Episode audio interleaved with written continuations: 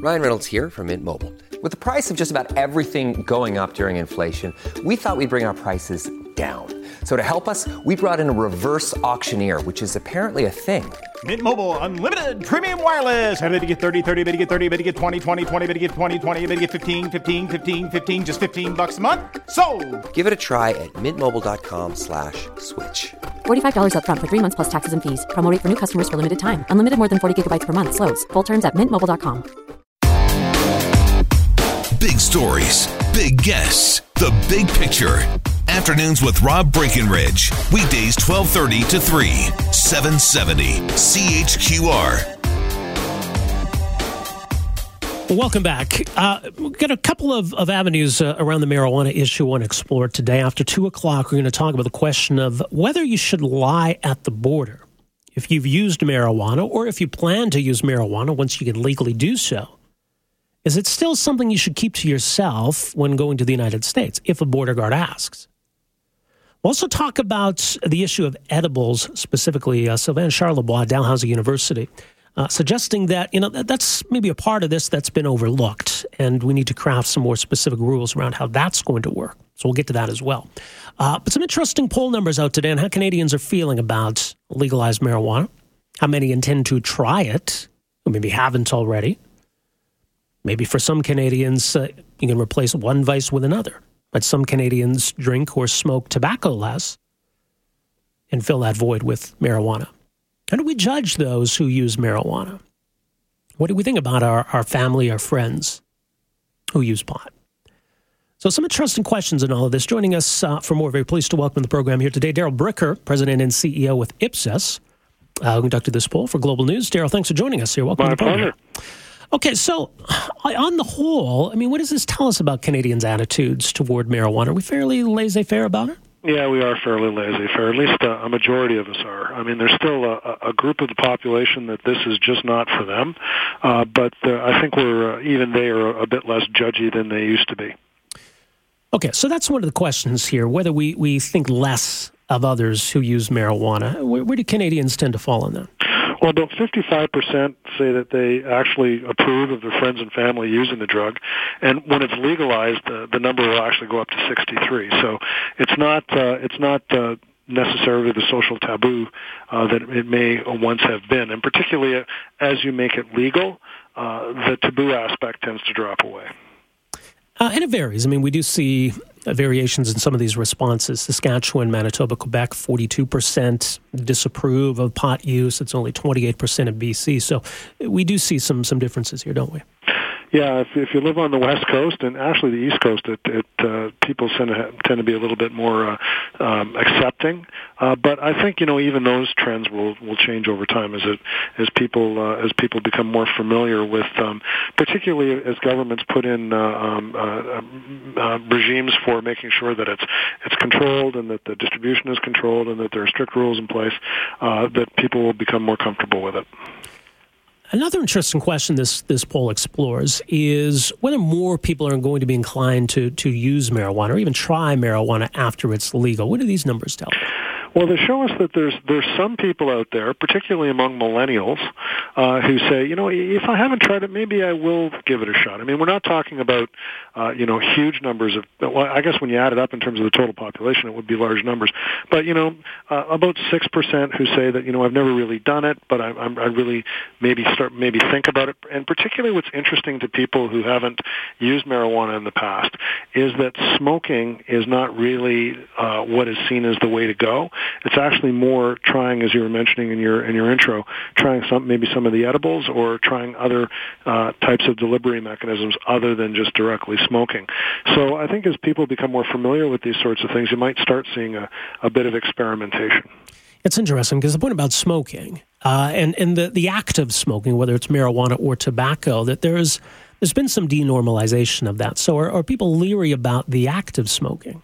Yeah, in fact, if they have a downside when it comes to marijuana, it is people's, uh, um, I would say, reluctance to believe that there will be no health effects, and part of that may be related to smoking. Although obviously, uh, you know, marijuana itself and the active ingredients of marijuana, they're worried about that. But yeah, smoking does not seem to be the way that people want to go on this, particularly people who are more interested in trial, and those people tend to be millennials, uh, women, uh, and uh, and basically younger people. So the the appeal of edibles is interesting here. Yeah, uh, particularly for non-smokers um, and you know the smoking population is in decline. But when you start talking about edibles, you you realize that you know the public's knowledge is not that deep. So depending on how they become exposed to it, what their experience is, uh, people may um, may be interested in, in in in giving it a try. You know the way I described it the other day is a little bit like you know Alice in Wonderland. You know you're going to try try something just to, particularly if you haven't tried it before, just to see what the effect is going to be. And uh, you know some people may uh, may decide that it should become part of their their uh, their routine. Um, but uh, uh, what, what we see in this overall is that there there is some tendency for experimentation, particularly among non-users.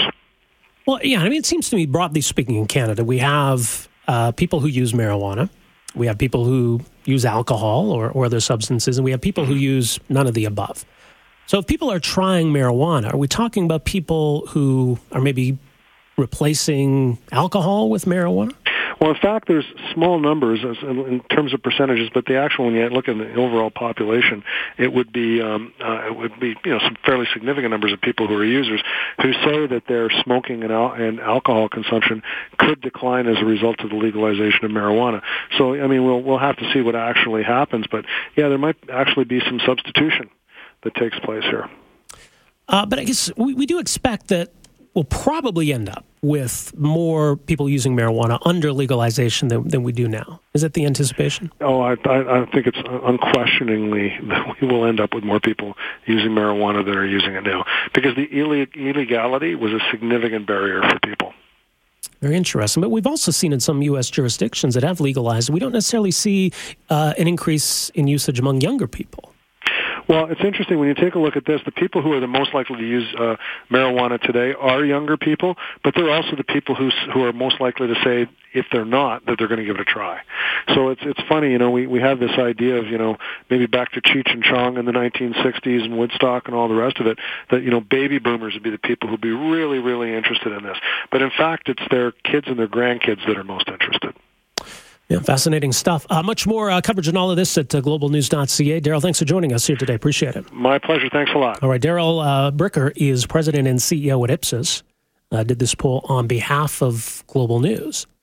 So th- there is still some some stigma around marijuana use. People who don't intend to try it, people who don't think too highly of those who use it. Uh, Canadians who say they have a lower opinion of even friends and family who choose to use marijuana. And one of the questions here people who don't use marijuana now, what's your response? Now, people could pick more than one answer. There was, I respect the law, I'm not going to use it because it's illegal, or I'm worried about getting caught. So that's a little bit different. I'm just not interested in, in marijuana, and I've got concerns about health. So 77% of people who don't use marijuana said they don't use it because they're just not interested in it. 32% uh, say they got concerns about health. Doesn't seem like a healthy thing. 19% say it's because it's illegal and they respect the law. And there's 5% who say uh, they would, but they're scared of getting caught. So that's interesting. So, how many more will use it once it's legal? And it's interesting, too, the, the potential appeal of edibles. People maybe don't like marijuana, don't like the idea of smoking something. Well, that would be one, one option available, and it is in, in states where they've legalized, but it, it has a different kind of impact. So, how do we ensure that people uh, are doing so responsibly so they understand how it's going to impact them? Uh, we'll get into that in a few minutes here. Char- uh, Sylvain Charlebois at Dalhousie University has done some research on this question. He'll join us in a few minutes. We're back with more right after this. Afternoons with Rob Breckenridge, starting at 1230 on News Talk 770 Calgary.